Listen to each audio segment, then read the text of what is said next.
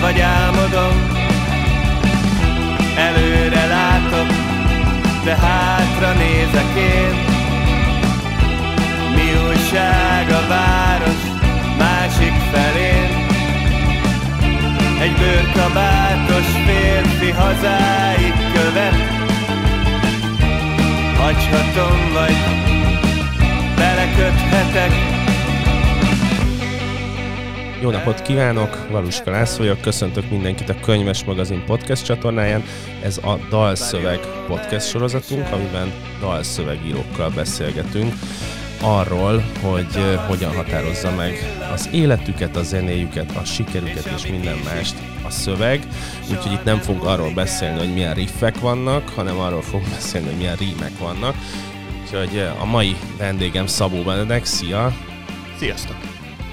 Most jelent meg a Galaxisoknak az új albuma. Egy kicsit ezen lesz majd a hangsúly, de ez a beszélgetés ez annyiban specifikus, hogy egy, megpróbálunk egy ilyen portrét felrajzolni az alanyról, aki idejön a stúdióba. És, és az első kérdésem az hozzád, hogy a zenében, amikor elkezdtél zenét hallgatni, akkor a zene vagy a szöveg volt először fontos? A zene és most is az a legfontosabb. Tudom, hogy a galaxisokat elsősorban, főleg az első lemezek alapján egy szövegközpontú zenekarnak szokás tartani, sőt ez általában itthon azt szokta jelenteni, hogy szövegcentrikus zene, ergo a zene, az tingli-tangli, az nem olyan fontos. Nekem viszont zene hallgatóként, zene rajongóként és dalszerzőként is mindig a zene volt az elsődleges. És szerzőként is mindig arra próbáltam törekedni, bár ez lehet, hogy nem mindig hallatszott, hogy, hogy valamiféle zenei keretet teremtsek a szövegek köré. És akkor a, a dalszövegírásnál ö, mindig a zenéből indulsz ki, és ahhoz készül szöveg? Ez az évek során változott, jellemzően egyébként igen. Tehát jellemzően dallamok, dallamfoszlányok és akkordmenetek, harmóniamenetek születnek, és ahhoz, vagy arra kezdek el szöveget írni. Előfordul, hogy egy-két félmondat, vagy szövegrészlet születik, és arra születik dallam, de ez ritkább. Lépjünk vissza egy jó pár évet, kisgyerek vagy, és hallgatod a szüleid zenéit, amiket ők otthon hallgatnak, ha hallgatnak, hogy mi az első ilyen élményed, amikor a dalszövegre felkapod a fejed? Mi, mi lehetett az a dal, vagy együttes, vagy bármi? Szerencsére a szüleim nagyon jó zenéket hallgattak, és, a, és nagyon különböző zenéket hallgattak. Anyukám részéről, és a, az ő testvére, az én nagynéném részéről mert nagyon korán megismertem például Leonard Cohen-t, anyukám nagyon sok konzsuzsát is hallgatott, Simon and Garfunkel, mm, Csetamást, apukám pedig nagyon sok progresszív rockot is hallgatott, például mit általa ismertem meg a Jet Rotált, a Pink Floydot, ezeket a zenekarokat, és mind a ketten nagyon szerették egyébként a, a 60-as évekbeli magyar beat zenét is, tehát az illést, a metrót már viszonylag korán ismertem. Az egyik legkorábbi emlékem, hogy apukám ugye egy egy heti lapot vezetett és alapított Baján, és az egyik ehhez kapcsolódó rádiós kampányban a Metrótól a Valami újat szeretnék című dal hangzott el, és én ezt gyerek, kisgyerekként énekeltem ezt a refrént éjjel-nappal, illetve az egyik meghatározó élményem, hogy volt egy Beatles bakelitünk, és annak a, annak a borítóján ott voltak a szövegek. Uh-huh. És azt hiszem az Eight Days a Week ö, szövege volt az, hogy mentem a ház körül ilyen gyönyörű nyári napon, olvastam a szöveget a, a borítóról, és torkom szakadtából énekeltem ezeket a szövegeket. Úgyhogy azt hiszem, hogy, a, hogy talán ez volt az első ilyen emlékem. És ez azt is jelenti, hogy akkor viszonylag korán elkezdtél azzal foglalkozni, hogy ezeket a idegen nyelvű szövegeket megértsed, lefordítsad? Tudatosan talán kisgyerekként nem fordítottam, de az tény, hogy az angol nyelv az javarészt nem az iskolában, hanem a különböző LucasArts által készített point and click kalandjátékok révén a 90-es évek elején már nagyon könnyen és gyorsan rám ragadt. Úgyhogy az angol az gyakorlatilag gyerekkoromtól kezdve végig kísérte az életemet. A másik, ami nagyon fontos, hogy milyen mi az a szöveg, vagy irodalmi hagyomány, ahonnan érkezik egy szövegíró, ha egyáltalán meg lehet ilyet fogalmazni. Most a te esetedben pont tudjuk, mert rendszeresen közzé szoktátok tenni, hogy a zenekarral, hogy ki mit olvasott, nézett és hasonlók. Hogy egy picit próbáljunk meg ide is visszamenni, hogy versek, regények, mik voltak azok, amik nem tudom, gimnazistaként, vagy bármikor így elkezdtek nagy hatással lenni rád, mert szerintem onnan nagyon sok mindent meg lehet érteni, hogy egy, egy ember hogyan viszonyul a szöveghez, vagy a nyelvhez.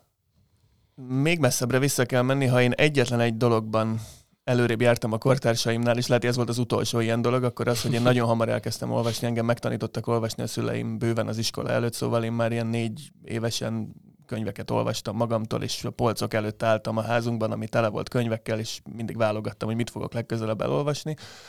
Egy dolog nagyon korán kialakult, én nem szeretem a lírát, én a prózát szeretem, és egyébként egy meglehetősen mostoha műfaj a kedvencem a novellák. Én, én imádom a novellákat, és nekem talán a kedvenc íróim azok novellákat írtak, főleg például John Cheever, akit ö, annak idején felfedeztem, majd később újra felfedeztem, és a mai napig nagyon-nagyon szeretem.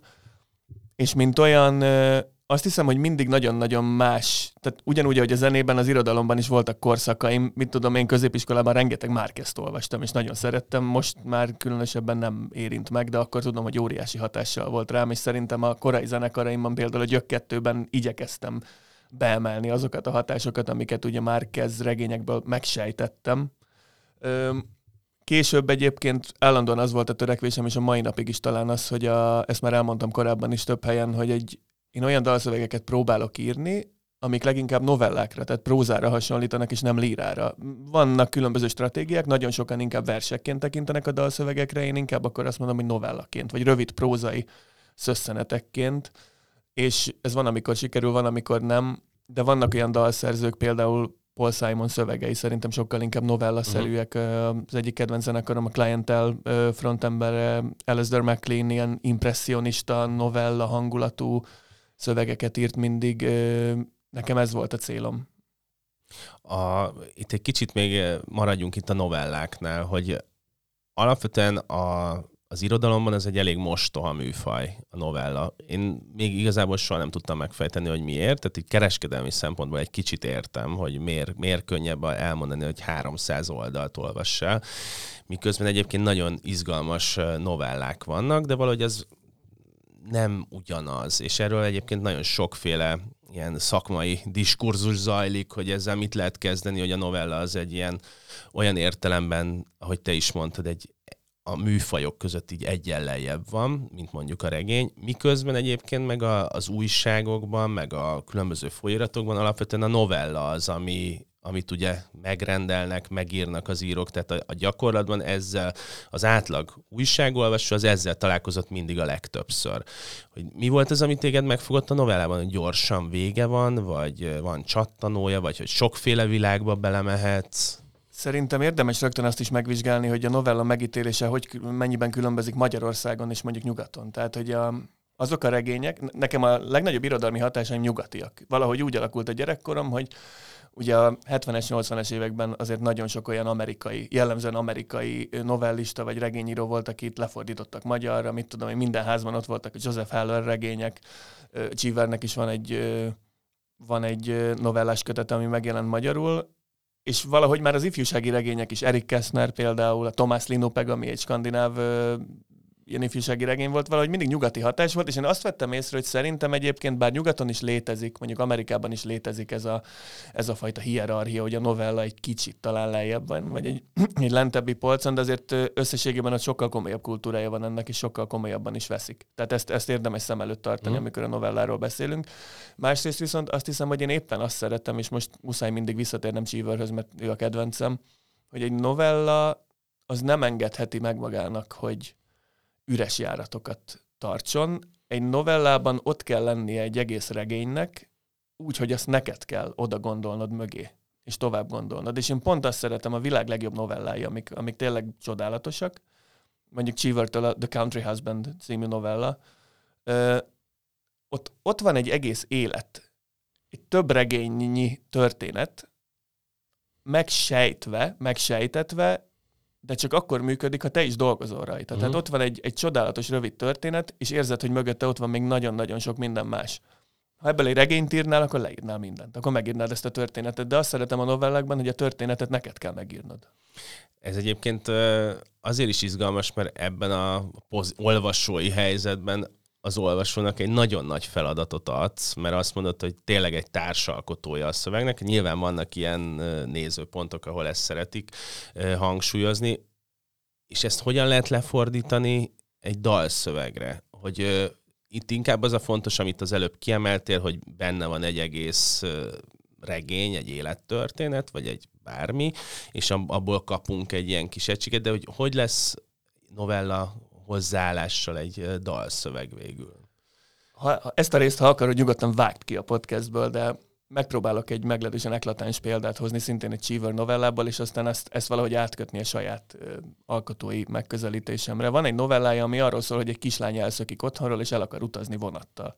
De nyilván a pályaudvaron megállítják, és felhívják az apját, hogy menjen érte. És az apja a pályaudvar ablakán keresztül meglátja a lányát, és van két mondat. Két hosszabb mondat, ami arról szól, hogy abban a pillanatban, ahogy meglátja őt, hirtelen megérzi az alpesi levegőt az arcán, és visszarepül az időben, és hallja ezeket a hegyi harangokat, és a, a, a menetelő lépteket, és a fiatalságot, ahogy az izmait szétveszíti, de aztán persze ez elmúlik, és hazaviszi a lányt. És ebben benne van az, hogy ezek a no- tudni kell, hogy ezek a novellek általában háború után az 50-es években játszódnak, és tudnunk kell azt is, hogy ez az ember mondjuk ott volt Franciaországban amerikai katonaként, és ebben a két mondatban ott van egy élet, meg ott van ennek az embernek az összes elfolytott és be nem teljesült vágya, meg álma. És szerintem ez csodálatos, amikor ezt megírni, tulajdonképpen szerintem nagyobb teljesítmény, mint megírni a háború is békét. Most nyilván ez egy nagyon clickbait-szerű dolog, tehát ez nem teljesen igaz, de számomra többet jelent számomra, nagyobb teljesítmény, és katartikusabb. Uh-huh. És ugyanez a célom dalszerzőként, és ugyanez a problémám egyébként a korai galaxisok lemezeknek a szövegeivel, hogy ott azt érzem, hogy, hogy nagyon, nagyon gyakran hasonlították mondjuk Bereményi Géza szövegeihez azokat a szövegeket, amiket írtam, de szerintem nagyon nagy különbség volt, hogy az én szövegeimben nem igazán volt felfejteni való jelentés réteg, és nem volt mélyebb és mögöttes tartalom, nem volt meg a tovább gondolásnak, a közös, közös alkotásnak ez az igénye bennük, hanem az volt, ami le volt írva érdemeik elismerése mellett tényleg azt gondolom, hogy jó szövegek voltak, de ez a feltétel nem teljesült, amiről most beszélek. És aztán később, ahogy elkezdtem én is idősebb lenni, és talán egy kicsit ö, tudatosabban foglalkozni a dalszövegírással, elkezdtem megpróbálkozni ezzel, hogy én is meg tudjam csinálni, és szerintem a hatodik lemezünkön, a Történetek mások életéből című lemezen, ott sikerült néhány olyan dalszöveget írnom, ami, amiben ez a novellaszerűség, amit tovább gondolhatunk, ez megvalósult. Például a mondok egy példát, a Gyuri elmegy otthonról című számunkban, ott abban szerintem benne van az, hogy egy nagyon rövid pillanatot ragadtam ki valakinek az életéből, de tovább lehet azt gondolni, és mögötte ott van egy, egy sokkal hosszabb élet. És szerintem az igazán jó művek azok olyanok, amiknek nincs eleje és vége, hanem érzed, hogy ennek előzménye is volt, és utána, utána is történik számos dolog, csak az már nincs megmutatva. Egész nap zengett a lépcsőház, valami növényeken veszekedtek, Palacsinta és rántott hús illata szállt a vasárnapok végtelen délutánjában. Anna az ablaknál állt, a nővére hazajött Párizsból. Pesgőt ittak és goloás szívtak, és üres szardiniás dobozokba hamusztak. Milyen furcsa az élet,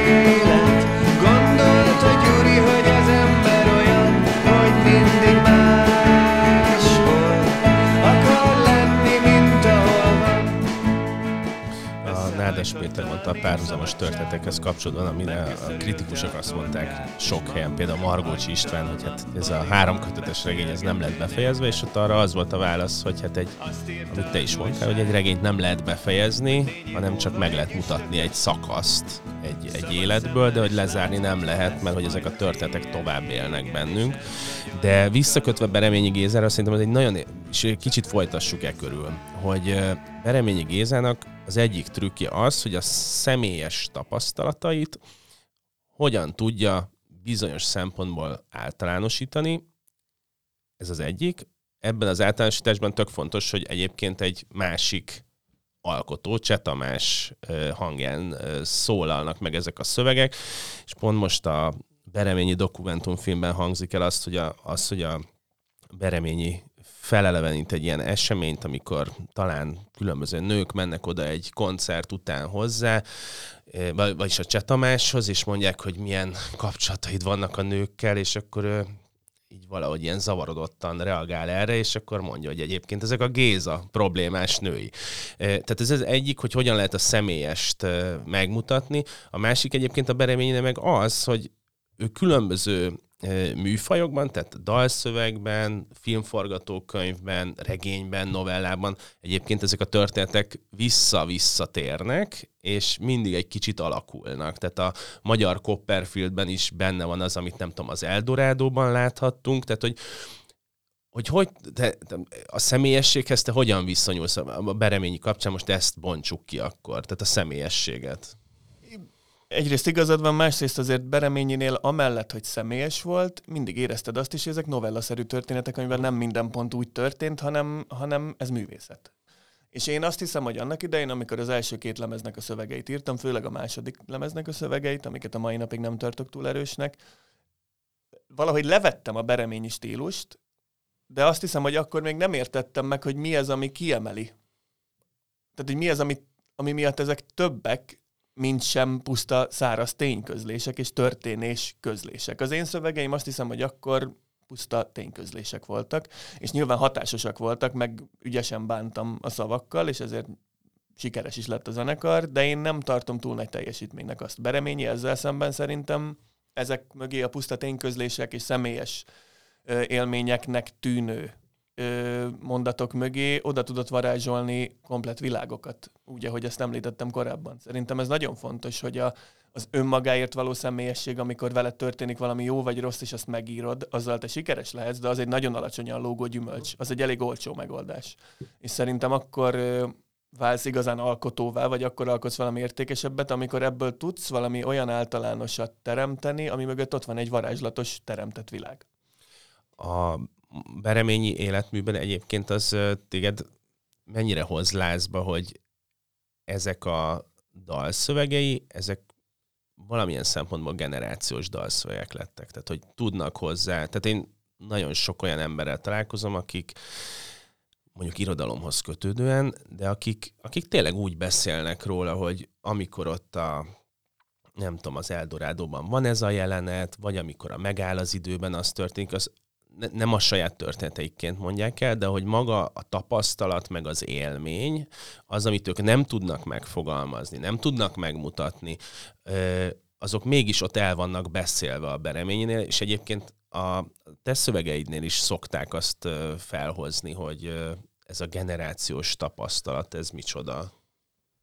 Ezt őszintén szólva soha nem értettem, mert én, ha valamiben nagyon rossz voltam mindig, az az nem az önreflexió, de a megfigyelőkészség. Tehát, hogy én azért nem voltam az az ember, aki tanulmányozta a saját környezetét és a, tajá, és a, a saját társaságát. Én, én nem vagyok egy jó megfigyelő, én meglehetősen szétszórt ember vagyok, rossz a memóriám, nem jegyzem fel a dolgokat, ugyanazokat a hibákat elkövettem újra és újra, mintha nem történtek volna meg. Lehet, hogy ebből a szempontból erre a generációra ez jellemző volt, bár nagyon-nagyon tartózkodnék ezektől az általánosításoktól, főleg most, amikor azt hiszem, hogy a mai világban a generációk jóval inkább összefolynak, mint korábban, és nehezebben határozható meg, a, hogy hol végződik az egyik, és hol kezdődik a másik.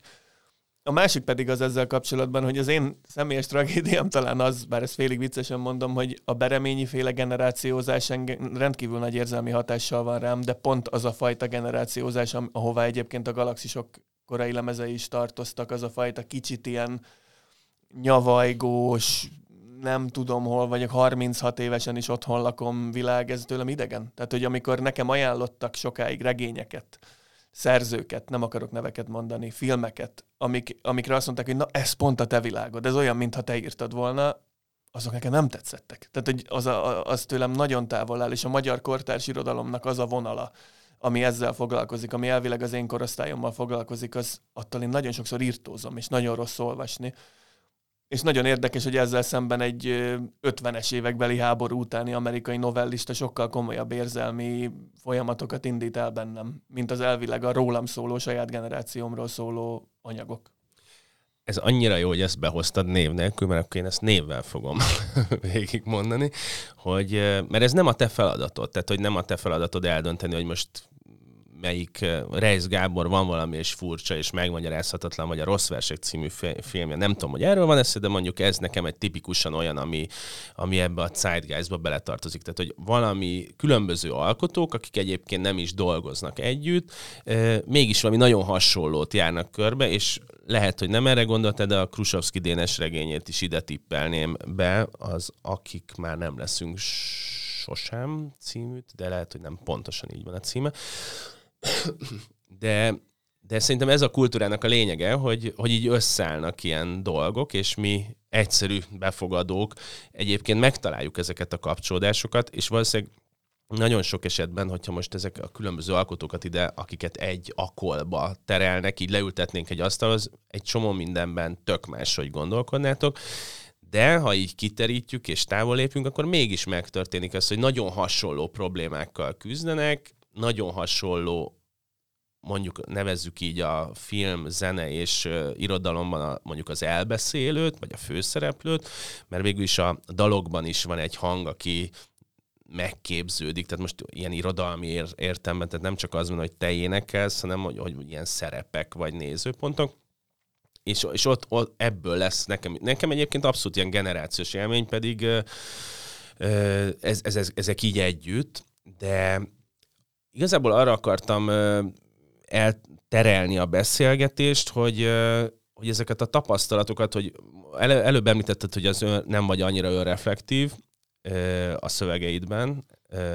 Inkább úgy mondanám, hogy nem vagyok annyira reflektív. Lehet, hogy önreflexív vagyok. Mások gondjait szerintem kevésbé tudtam visszaadni. Tehát, hogy ha valamiről szó volt, akkor, akkor talán magamról jobban, de az is csak egy nagyon kis szelete volt annak, amit magamról gondoltam. Szóval, hogy inkább ugyanolyan kevésbé önreflexív, mint amennyire sokan gondolják. Uh-huh. De, de hogy közben meg ez, ez volt a varázsa. Tehát, hogy én egy csomó dalodban tudtam találni olyan sorokat, vagy verszakokat, vagy bármiket, amikkel így nagyon tudtam menni. És most, hogy készültem a beszélgetésre, így megnéztem a különböző kor, korszakokból a, az ilyen mondjuk ilyen signature dalokat, meg megnéztem interjúkat, amiket a különböző években adtál, és egyfelől nagyon izgalmas volt az a folyamatos elhatárolódás, hogy ki, tehát, hogy egy olyan mm, életmű képződik itt, ahol így ki vannak jelölve, hogy mi, mi a viszonya éppen a Szabó Benedeknek a korábbi sikereivel, de, de arra jöttem rá, mert most ennél az új lemeznél is szóba kerül az, hogy nagyon más zeneileg, hogy te itt ezen nem gitározol, és uh, orgonázol, vagy nem tudom. Ez, ebbe a beszélgetésbe szerencsére ebben nem fogunk belemenni. Viszont arra jöttem rá, hogy valójában ami összetartja ez, ezt a életművet, vagy ezt a zenekart, az, az alapvetően az, hogy ezek a szövegek hogyan uh, kapcsolódnak egymáshoz, és nekem, nekem ezért nem tűnt soha ezek a zenei váltások ilyen óriási dolognak, amiket én csak az interjúidból értettem meg, hogy ezek mekkora alkotói döntések, mert, mert valójában az volt, hogy én az elejétől tökre bírom a galaxisokat, és valójában én azt fogalmaztam meg, hogy a szövegek mentén bírom azt. Nyilván rohadt fontos a zene, de hogy maga, ami összetartja, az a, ez a motivumháló, hogy hogyan tekintesz a azokra, amiket elénekelsz, azokra a szövegek, azok hogyan jönnek létre.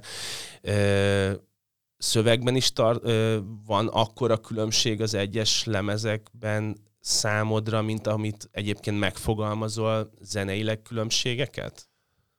Azt nem az én tisztem eldönteni, hogy esztétikailag a szövegek között van Nem, alkotóilag. Alkotóilag abszolút. Mert, mert a zeneileg simán arról beszélsz alkotóilag, hogy milyen döntéseket hoztatok. Vagy... Szövegileg is, persze.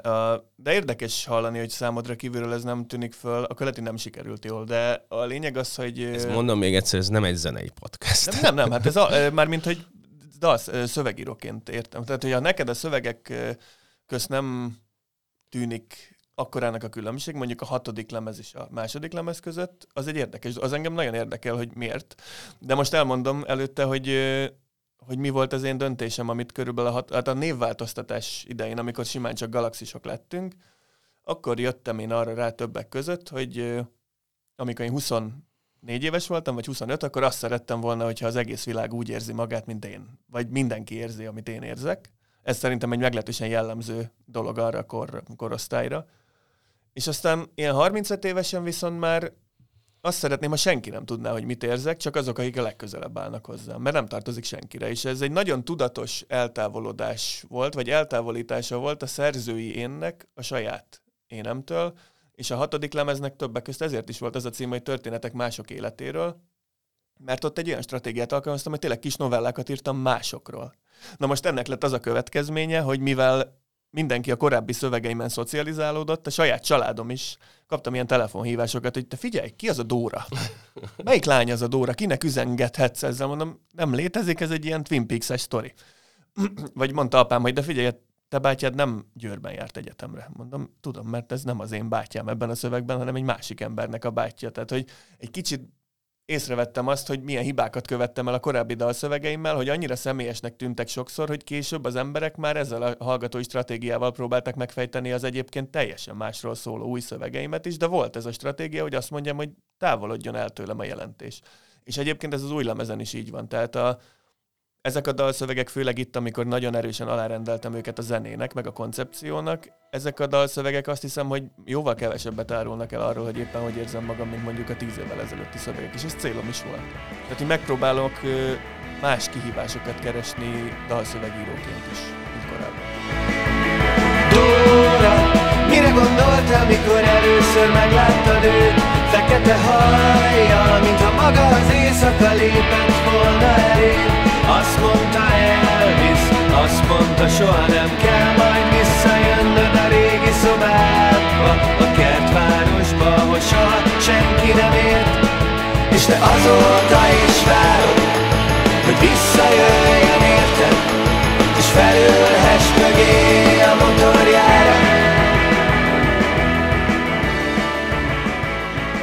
feltettél egy kérdést, amit nem hagyhatunk lógva, hogy én miért nem, miért nem érzékeltem a második és hatodik között, album közötti különbséget, és szerencsére van egy válaszom. Mégpedig az, ami engem az irodalomban általánosságban nagyon érdekel, hogy szerintem egy jó író az, az attól jó író, hogy nem újra termeli a brandjét. És akkor most ezt a szót is behoztam. Tehát, hogy nem az, tehát, hogy nyilván van egy könyv, elolvasod, iszonyatosan szereted, és így átlagolvasóként mindig azt várod, hogy azt az élményt kap meg.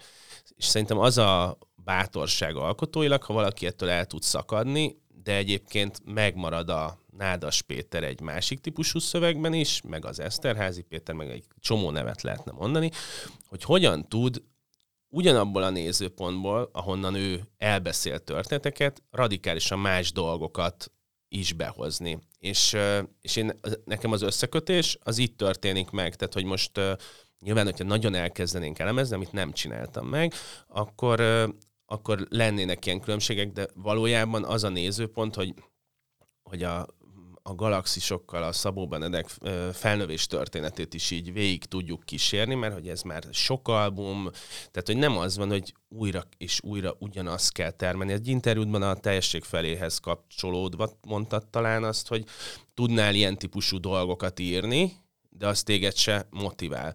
És, és így, így nagyon leegyszerűsítve én, én ebben érzem, hogy ezt a szövegi kapcsolódást, hogy persze az tök fontos, hogy mennyire más nézőpontok jelennek meg, de, de nem lett mondjuk egy radikális változtatás ahhoz képest, hogy ezek a szövegek hogyan íródnak meg, abban az értelemben, hogy, hogy bár azt mondtad, hogy nem vagy olyan jó megfigyelő, de hogy közben meg pont az, azért működik az új albumon is egy rakás szám nagyon jól, mert mert mégis a megfigyeléseid működnek, csak máshogy szólalnak meg. Érted? A, ilyen értelme ez a belső út, amit te, te végigmész. Én rohadtul örülök neki, hogy nem ugyanazt akarod csinálni, mert végülis a, mindenféle kultúra, amikor piacosodik, akkor ez történik meg, hogy egy ilyen újra és újra termelés van, amitől viszont nagyon sikeresek lesznek az emberek. Tehát, hogy erre térnék vissza erre a nézőpontra, hogy, hogy amikor tudod, hogy valami működik szövegben, tudod, hogy ezt egyébként létre tudnád hozni újra és újra, akkor mégis van egy ilyen belső energia, ami, ami megváltoztat, és akkor még Petőfi Sándort is ide fogom hozni, hogy teljesen ilyen izé, őrült legyen a Na, hozzászólásom, tessék. hogy pont most olvastam egy mm, az évforduló kapcsán egy interjút, ami, amiben arról beszélt a Vaderna Gábor uh, irodalmár, hogy milyen érdekes, hogy nekünk újra azt a Petőfi Sándort kell megmutatni, aki a költő, mert annyiféle más dolog rakódott rá, hogy egyébként azt nem is tudjuk, hogy milyen bátran változtatott, miközben változtatott a szövegein, miközben egyébként csak a, ha a népi vonalat megtartja, akkor élete végéig iszonyú gazdagon élhetett volna, mert rohadt népszerű volt tőle, meg pénzt is keresett vele, de nem ezt választotta. Tehát ez ilyen értelemben egy fontos döntés, hogy szövegileg te hogy állsz hozzá. Ez egy olyan szép és hosszú gondolatmenet volt, hogy nem is tudom, hogy mire reagáljak először. Talán azt Ugye ezzel kapcsolatban eszembe jutott szintén Joseph Heller, aki azt mondta, hogy neki így visszatekintve, írt két visszatekintő könyvet is, nem pontosan tudom, hogy miért. Azt mondta, hogy elég nagy szerencsétlensége volt, hogy élete legjobb regényét rögtön elsőre sikerült megírnia, és akkor azt gondolta, hogy na most gyorsan ír egy másodikat, ami azt hiszem 11 évig tartotta valami történt, ami egy tényleg egy nagyon-nagyon drasztikus változás volt hangulatilag is a 22-es csapdájához képest, és nem is nagyon lett sikeres, pedig egyébként egy nagyon-nagyon érdekes regény és utána ő egy kicsit így visszamozdult a, abba a zónába, ami szerintem sikerszerzővé tette őt, de kevésbé volt izgalmas.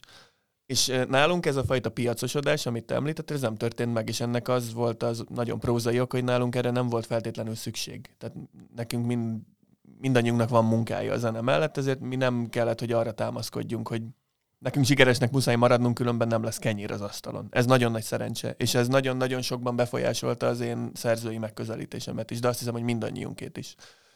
A másik az, hogy pont amit mondtál, hogy nem termeli újra a brandjét, én azért tartom gyenge pontnak az egyébként nagyon-nagyon sikeres második lemezt a saját életművemben, mert ott egy kicsit ez történt. Az uh-huh. volt az egyetlen egy olyan alkalom dalszerzőként, amikor azt mondtam, hogy most megcsinálom az első lemezt, csak slágeresebben, csak, csak úgy, hogy még hatásosabb legyen.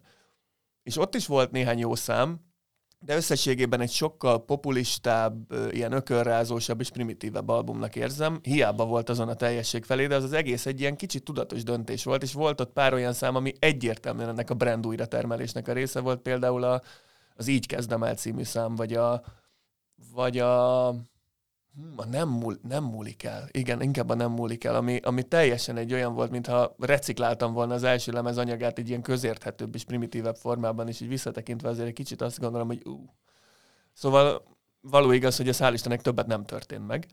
De szerintem például dalszerzőként, bocsánat, hogy én is csapongok, de szövegíróként a negyedik lemez egy óriási és drámai változást hozott, mert a negyedik lemeznek volt egy ilyen szövegírói stratégiája, a zongorás, az a bizonyos zongorás lemez, amikor eldölt, hogy mi nem nagyon fogunk piacosodni, és nem leszünk nagyon gazdag zenészek, hogy én ugye lejegyeztem az álmaimat éveken keresztül, és aztán ezeknek a naplójegyzeteknek a segítségével írtam egy lemezt. És ha például azokat a számokat meghallgatom, ott azt érzem, hogy nagyon is tetten érhető az az óriási különbség, ami, ami mondjuk az első lemezhez képest működik, meg akár a későbbiekhez képest is. De az való igaz, hogy a saját szerzői jellegzetességeit azért az ember valószínűleg teljesen levetkőzni nem tudja. Tehát amikor én magamtól teljesen eltávolítva egy másik karakter szemszögéből írok egy számot, abban is lesz valami Szabó Benedekes, ugyanúgy, ahogy a tíz évvel ezelőtti Kapuzárási Piknik című lemezen is volt valami Szabó Benedekes. Tehát annak örülök, hogyha, hogyha vannak jellegzetes visszatérő elemek, az azt jelenti, hogy van egyfajta világom, és ezt jó hallani.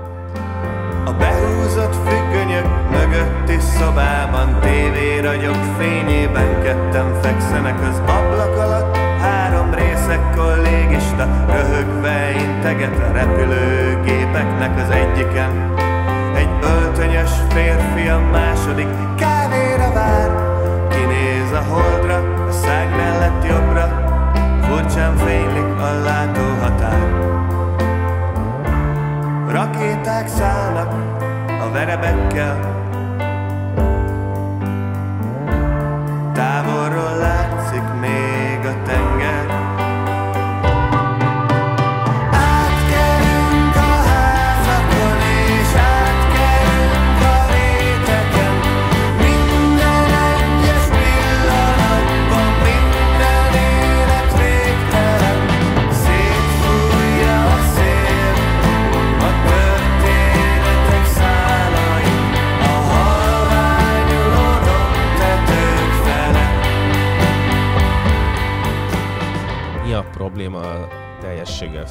című dallal.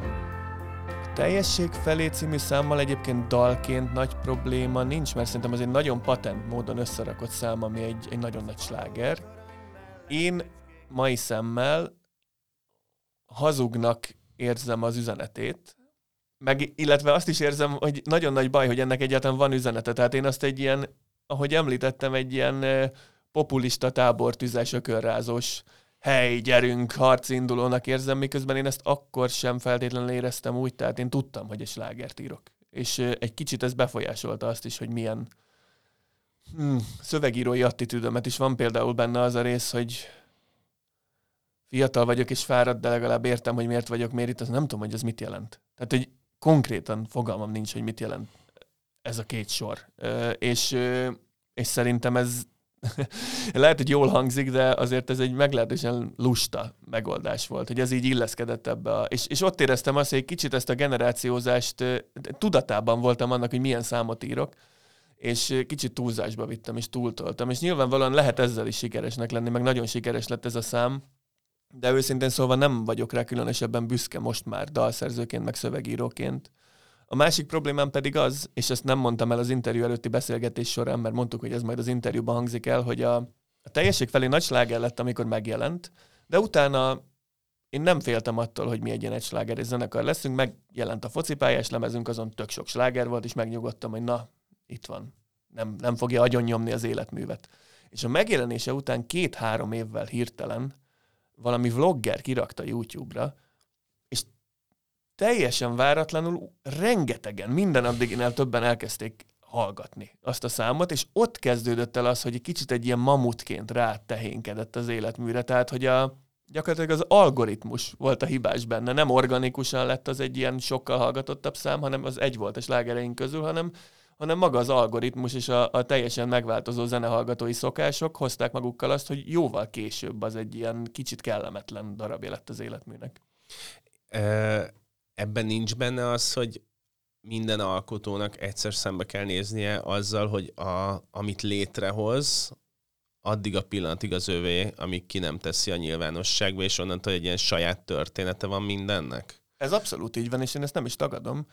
És azzal nekem semmi bajom nincs, hogy a teljesség felét a mai napig sokan hallgatják, és nagyon örülök, hogy volt valami, ami akkor megszületett, és a mai napig népszerű.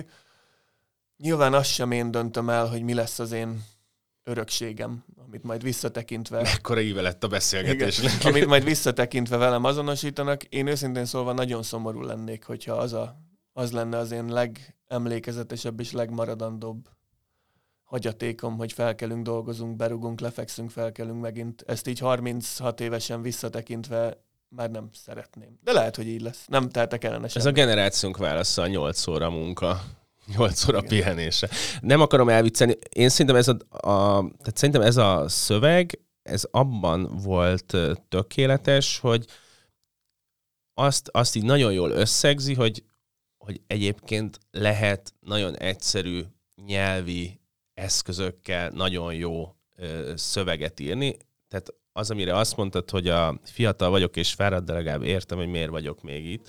Ö, tehát, hogy ez az, amit a, mondtál az elején a novella kapcsán, hogy, hogy az olvasóra van bízva egy csomó minden. Én a te szövegeidet egy csomószor úgy hallgatom, hogy itt tényleg tök jó az a bizalom, hogy egy csomó minden rám van, rám van bízva abban az értelemben, hogy én ezt hogyan, hogyan fejtem meg, és és valahogy az, hogy te nem ö, azzal dolgozol, hogy ö, nem tudom, minél színesebb költői képek legyenek, minél, minél lilább legyen valami, és hasonlók, hanem tényleg a Farmer Jack és hasonlók, és iszunk és berugunk, hogy szerintem ez iszonyú sokat segített, hogy nekem nem tudom, hogy létezik-e ilyen a dalszöveg kutatásban, hogy ilyen minimalista dalszöveg, de hogy én, én a, ezekben a szövegben mindig azt bírtam, hogy egyfőn nagyon életszerű, de pont annyira elemelt, és akkor most egy, majd mondott, hogy ez jó vagy rossz hasonlat, de nagyon sokszor egyébként a, a Murakaminál érzem azt, hogy hogyan teremti meg a viszonylag egyszerű helyzetben a melankóliát.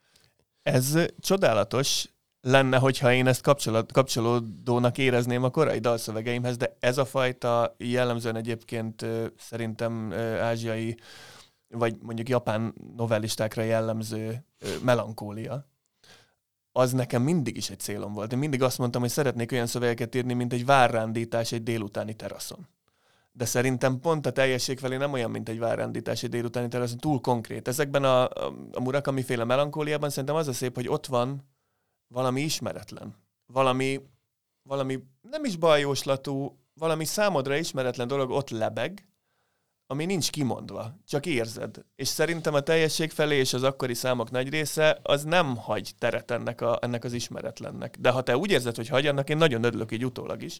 De például pont most néztem meg a, az egyik kedvenc rendezőm, Lucrecia Martel, argentin rendezőnő, La Mujer sin cabeza, a Fej nő című filmjét, amiben pontosan ott van ez, a, ez az elveszettség, meg ez a történés, ami a háttérben zajlik, de nincs kimondva, nincs megfogalmazva, nem tudod, hogy történik. És a te dolgod az, hogy ezt felfejtsd.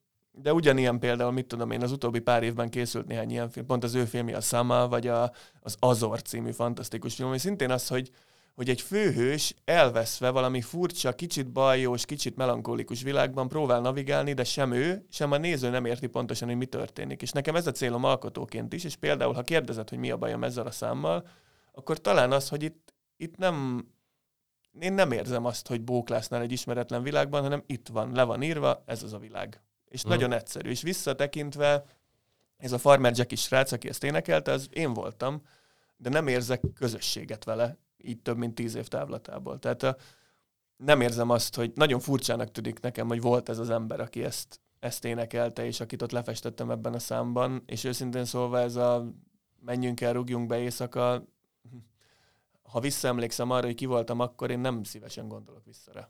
És úgy érzem, hogy most jobb. Úgyhogy talán ez is a problémám ezzel a számmal, hogy nem annyira szeretnék belehelyezkedni annak az embernek az életébe soha többet vannak olyan radikális költők, akik életük egy pontján összegyűjtik a verseiket egy kötetbe, és ott van egy döntés, hogy akkor ugyanaz jelenjen meg, ahogy erede, eredetileg megjelent, vagy pedig belenyúljanak. Ezt most Kukorelli Endre csinálta meg néhány éve, hogy bizonyos helyeken, tehát azt mondta, hogy egyszerűen az nem jó már, meg nem tudja azt vállalni, és belenyúl. Egyébként a Per Krisztián is csinál egy ilyen típusú dolgot, alapvetően azt hiszem a Patreonon, de ebben vagyok százszerzékig biztos, hogy a régi versét előveszi és hozzá-hozzá nyúlogat. Te mondjuk egy a teljesség felé kapcsán tudnál egy ilyen gesztust tenni, vagy ahhoz Soha, és nem csak a teljesség felé kapcsán, hanem semmivel. Én ennek nagyon-nagyon-nagyon nem vagyok a híve. Tudom, hogy vannak olyan különleges művek, amiket a szerzőik életük végéig gondoznak, eltűnt idő nyomában. Van, ahol ennek helye van, de egyáltalán nem hiszek ebben, hogy hogy már megjelent, már elengedett műveket te utólag fazonírozni próbálj, vagy átalakítani, megszületett. Ezt az eltüntetési vagy megváltoztatási igényt eleven nagyon-nagyon-nagyon nagy problémának és óriási ostobaságnak tartom. Ez olyan, mint mondjuk most a Roald Dahl újra kiadott írásaiba belenyúlkálni, meg átírni őket, hogy a mai morálnak megfelelőek legyenek. Szerintem nem szabad soha eltagadni a múltat ebből a szempontból is, ugyanígy, hogy én nem szeretem a teljesség felé, de eszem ágában nincs belenyúlni, vagy újra kihozni. Hát én úgy, én úgy változom, hogy akkor új dolgokat csinálok, amik már mondjuk szerintem mások, de soha nem nyúlnék bele a régi számaimba. Esküszöm, hogy nem fogok hányni, mondtam a taxisnak az asztórián. Aztán persze, hogy széthánytam mindent, és pénzem se volt egyáltalán. De ez nem csak az én hibám, nem lehet mindig mindent az én nyakamba varni. Csak egy elrontott éjszaka vége, és úgyse fogok rá emlékezni, úgyhogy szétvertem az öklöm egy trafóház ajtaján, és felszálltam a buszra, ami hazavitt hozzám. Egy millió hétszázezer ember figyeli minden egyes lépésemet. Mégis ez az egyetlen város, ahol viszonylag szabad lehetek. Mert itt csak akkor maradok egyedül, ha tényleg egyedül akarok lenni. De próbálj meg olyan helyen élni, ahol csütörtök este nincs semmi. Akármilyen meglepő, mégiscsak ezek a legszebb éveink Felkelünk, dolgozunk, berugunk, lefekszünk, felkelünk megint És itt van ez az új album. Itt milyen uh, szabályokat fektettél le magadnak dalszövegírás szempontjából? Ugye itt zeneileg nagyon komoly szabályok voltak, amiket más beszélgetésekben elmondtam, de most ne beszéljünk erről. De röviden mondd el, mert az tök érdekes, én mondom, nem zenei podcast, én az egyik, amit megjegyeztem, hogy az Ákos nem használ csak egyféle torzítót. Egy, egy darab kóruspedált, bocsánat. Egy kóruspedált használtott Ákos, akkor Laci régi erősítőit használtuk a gitárfelvételre, ami nagyon-nagyon lom, de tök jól szólt, és az egész, tehát szerettem volna, hogyha olyan az egész, mint egy 80-es évekbeli kazettás demo.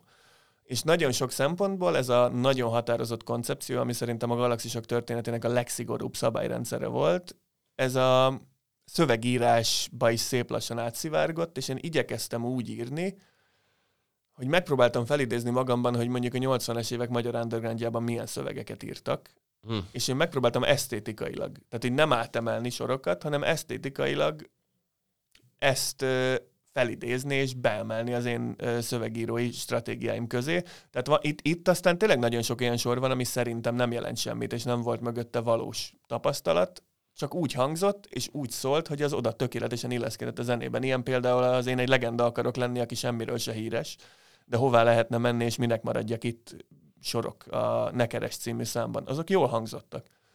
És ez volt a stratégia, hogy, hogy megpróbáltam azt, hogy lehetséges-e a szövegírásban is megcsinálni azt, mint a zenében, hogy fogsz egy esztétikát, és annak megfelelően írsz, hogy lehet-e szövegíróként is így dolgozni. És egyébként lehet, nem szeretnék mindig így dolgozni, de nagyon érdekes kísérlet volt.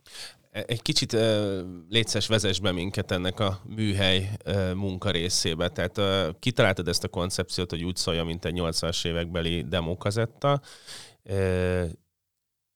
és gondolom ezzel párhuzamosan, vagy ezelőtt már hallgattad ezeket a zenéket, és akkor itt koncentráltabban rámentél, most csak a dalszövegnél maradva. Tehát hogy történik meg az, hogy ennek az esztétikáját hogyan lehet levenni, és 2023-ban hozzányúlni? Mert alapvetően a, tehát szerintem a, a kultúra működése az alapvetően úgy működik, hogy van egy hagyományunk, és akkor vannak, akik nem foglalkoznak a hagyományjal, de valójában a hagyomány az mindig újra termelődik, és, és nem tudod kikerülni azt, hogy ne lépje párbeszédbe azzal, ami korábban történt, de itt te szándékosan választottál egy hagyományt, ami, ami egyfelől benne van az, hogy ezáltal felfedezhetünk olyan zenekarokat, akiket egyébként nem ismerünk, de valamelyik interjútban most pont tényleg két olyan zenekar nevét is elmondtad, akikről én nem hallottam, de én ugye ez egy nem egy zenei podcast, és tehát hogy hogy zajlik ennek a munkája, hogy az esztétikáját leved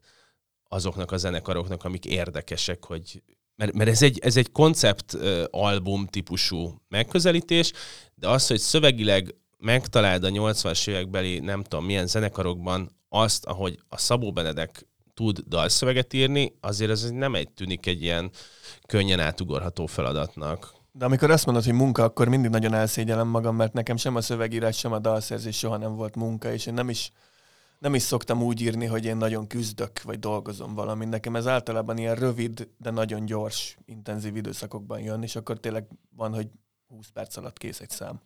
Szóval ilyenkor mindig egy kicsit ilyen impostor szindróma jelentkezik, hogy biztos én nem csinálom elég komolyan, és biztos, hogy mások évekig ülnek egy dalszövegen és csiszolgatják. Szóval ez nem munka egyrészt, másrészt viszont a kérdésedre válaszként én igyekeztem úgy csinálni ezt, hogy ez nem úgy történik, hogy én meghallgatok ott helyben számokat, és akkor azt mondom, hogy én egy ilyet szeretnék írni, nem próbálok visszaemlékezni korábbi élményeimre, és az a félig fiktív 80-as évek, ami az én régi zenei élményeim, vagy amikor régen hallgattam ezeket a zenekarokat, alapján megmarad a fejemben, abból próbálok kreálni valamit, ami félig fiktív, félig talán köze van ahhoz. Illetve elsősorban, mivel én nagyon nagy filmrajongó is vagyok, filmes élményekből próbáltam táplálkozni, mit tudom én, ott vannak azok a filmek, mint az Eskimo asszony fázik, a Városbújócska, vagy a Meteo, és akkor valahogy megpróbáltam abba a világba belehelyezkedni, mint mit tudom én, egy spenót számnak a dalszövegébe, hogy egyrészt ugye minden szürke, egy kicsit még ladák mennek el a skála metró áruházak előtt, ilyen szürke kedd délutánokon, de közben ott van az egészben egy ilyen nagyon furcsa, kicsit paranoiás, kicsit exaltált fantázia világ is, ami ezekben a filmekben is megjelent ez egyébként azért nagyon érdekes, amit mondasz, mert a, van egy ilyen irányzat, amit én nagyon szeretek, ez a, azt hiszem a retrofuturizmus, azt hiszem úgy hívják, amikor a jövőben elképzelt dolog arra ráírják azt, ami mondjuk a 70-es, 80-as években volt, és én ne, most nem fogom kimondani ennek a svéd írónak a nevét, mert nem tudom, Stalenhák talán, aki, aki ilyen festmények, tehát ő alapvetően képzőművész, festményeket csinált, és azokhoz elkezdett el írni rövid szövegeket, aztán azt hiszem talán Amazon sorozat is készült a kötetéből, és ő ezzel játszik el, amit most te elmondtál, hogy hogyan lehet ezeket a korszakokat összehúzni. A 80-as évek neked miért volt fontos ebből a szempontból? Nem feltétlenül gondolom annyira fontosnak a saját életem szempontjából, de a, ugye az egész lemez onnan jött, hogy én nagyon sok 80-es évekbeli spanyol új hullámot hallgattam, ami egy csodálatos korszak volt, nagyon más volt, mint a 80-es évekbeli magyar új hullám, de ennek kapcsán ö, én is mások révén megismertem a 80-es évekbeli magyar új hullámnak is ezt a pár előadóját, akiket korábban vagy egyáltalán nem, vagy csak alig ismertem, mint mondjuk a König és a Ciklámen, vagy a Csép 80.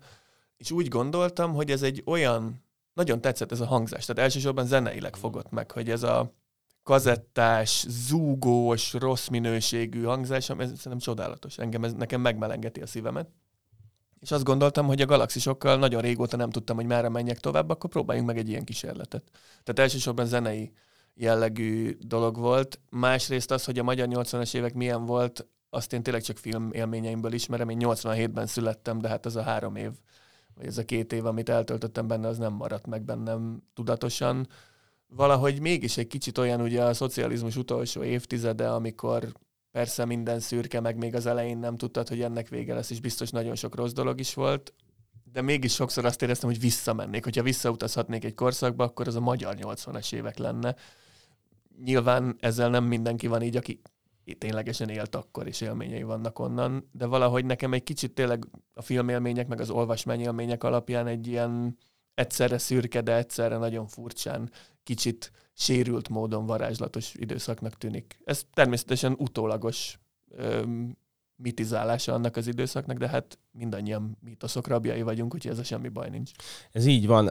Az egyik dalnál el tudnád mondani, hogy ez a 20 perces munkafolyamat, most ezt megint idézőjelesen értve, tehát hogy, hogy mi az, amiből kiindul nálad egy dalszöveg? Tehát, hogy egy hangulatból, egy sorból, vagy bármi, tehát valamelyiket ki tudod választani, hogy hogy, hogy épült fel? Persze, de lehet az ez a nyár, amivel kezdődik uh-huh. a lemez, szóval ez, ez általában úgy történik, hogy megszületett a gitártéma.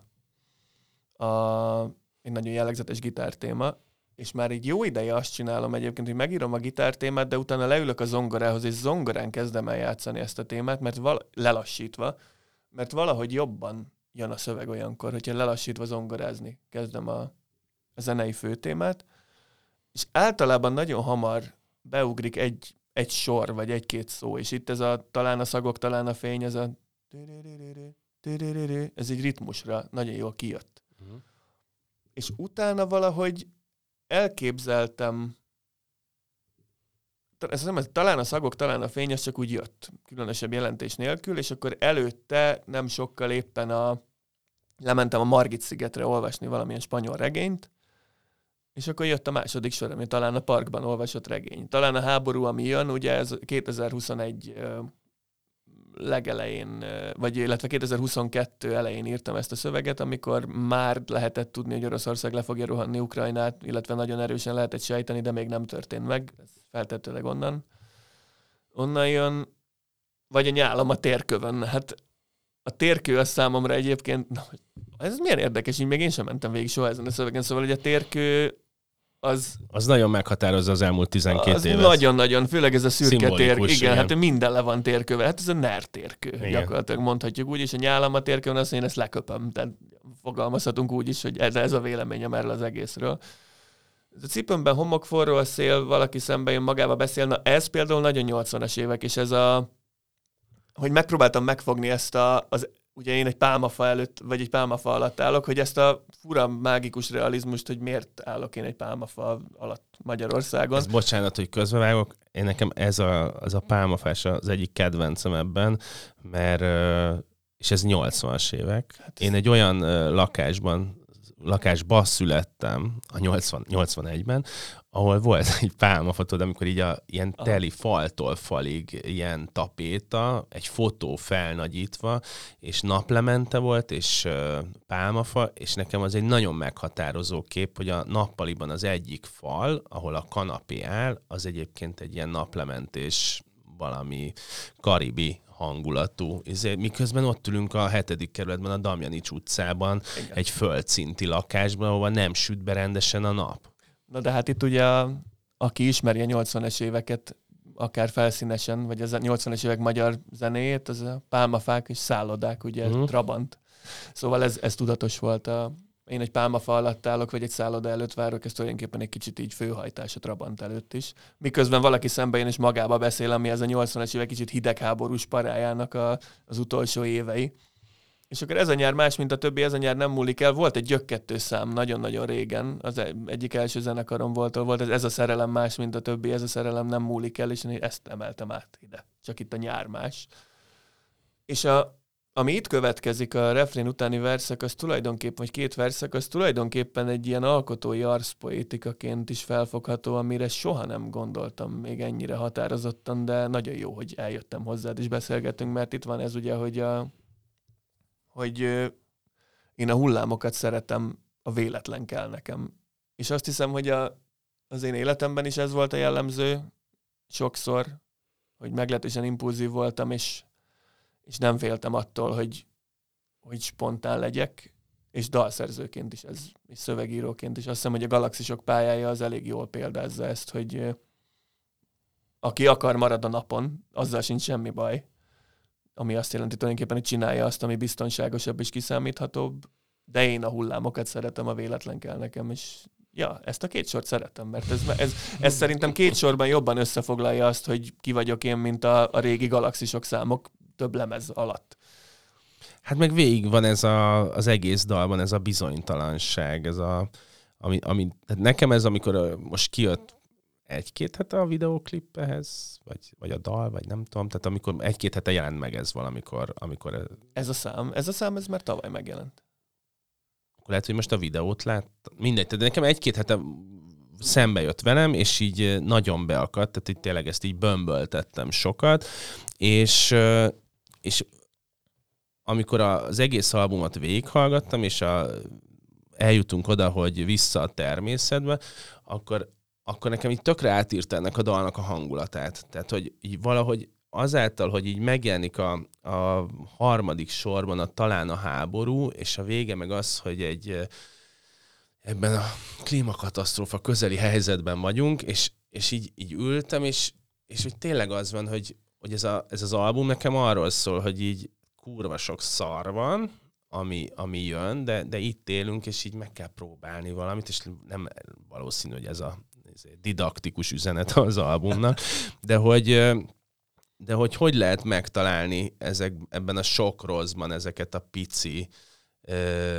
pici ilyen életélményeket, amikor, amikor így, így tud jó lenni. Tehát tud jó lenni az, hogy kiülsz egy parkba olvasni. Vagy nem, én ezt a számot egyáltalán nem tartom, tehát hogy sem ezt a lemez, sem ezt a számot nem tartom szomorúnak és pessimistának, sőt ez a szám szerintem kifejezetten energikus, és ugye ott van a végén, hogy mennyei tavasz pokalitél, mennyi titkos álmot ígér, ez azt, tehát hogy én ezt úgy gondolom, hogy azt szerettem volna ezzel mondani, hogy lehet panaszkodni, meg egyébként borzasztó szar a helyzet nyilván nemzetközileg is, de hát ebben az országban meg aztán különösen, de hogy közben az egyén szintjén van nagyon sok titkos álom, ami még így is létrejöhet, vagy valóra válhat, és nem tudhatjuk, hogy mi jön. És én nekem a tökéletes nap az olyan, hogy elindulok valahová, és nem oda, nem oda jutok, valahova teljesen máshova jutok, és szerintem ez nagyon fontos. Nekem ez egy meghatározó érzés az életemben, hogy valami történik, amire nem számítok, és ettől nem mindig kell félni. Rengeteg kiszámíthatatlan dolog van a világban, de nem mindig kell félni tőle. A vissza a természetbe pedig nagyon érdekes, mert az tényleg egy nagyon vidám szám, ami arról szól, hogy, hogy én mennyire szeretek visszamenni a természetbe, és mennyire szeretek elmenni Budapestről sokszor. És most tessék, azt mondtam, hogy nem, hogy eltávolítom magamtól, de mégis megtalálhatok benne azért azok a dolgok, amik tényleg rám jellemzőek, és, és hogy érdekes, hogy te mondod, hogy az első számmal együtt viszont számodra kiad egy olyan jelentésívet, amire én nem is gondoltam. És ez, a, na, ez egy nagyon fontos feladata szerintem, vagy nem is feladata, de nagyon fontos dolog, hogy meglegyen ez az embernek a, az alkotásaiban, úgyhogy örülök, hogy hogy ez többféleképpen értelmezhető. Talán a szagok, talán a fény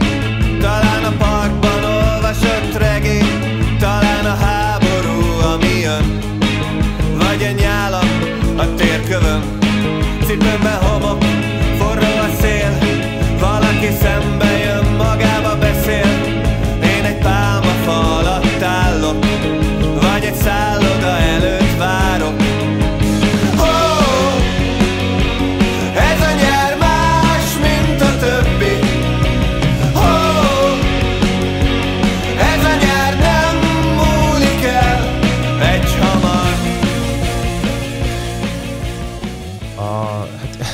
kimondtad az elején, hogy a, a hallgatónak nagy alkotói szerepe van Igen. a dologban, ezért az Artistusnál is majd jelentsük le azt, hogy mennyi munkát tettem bele.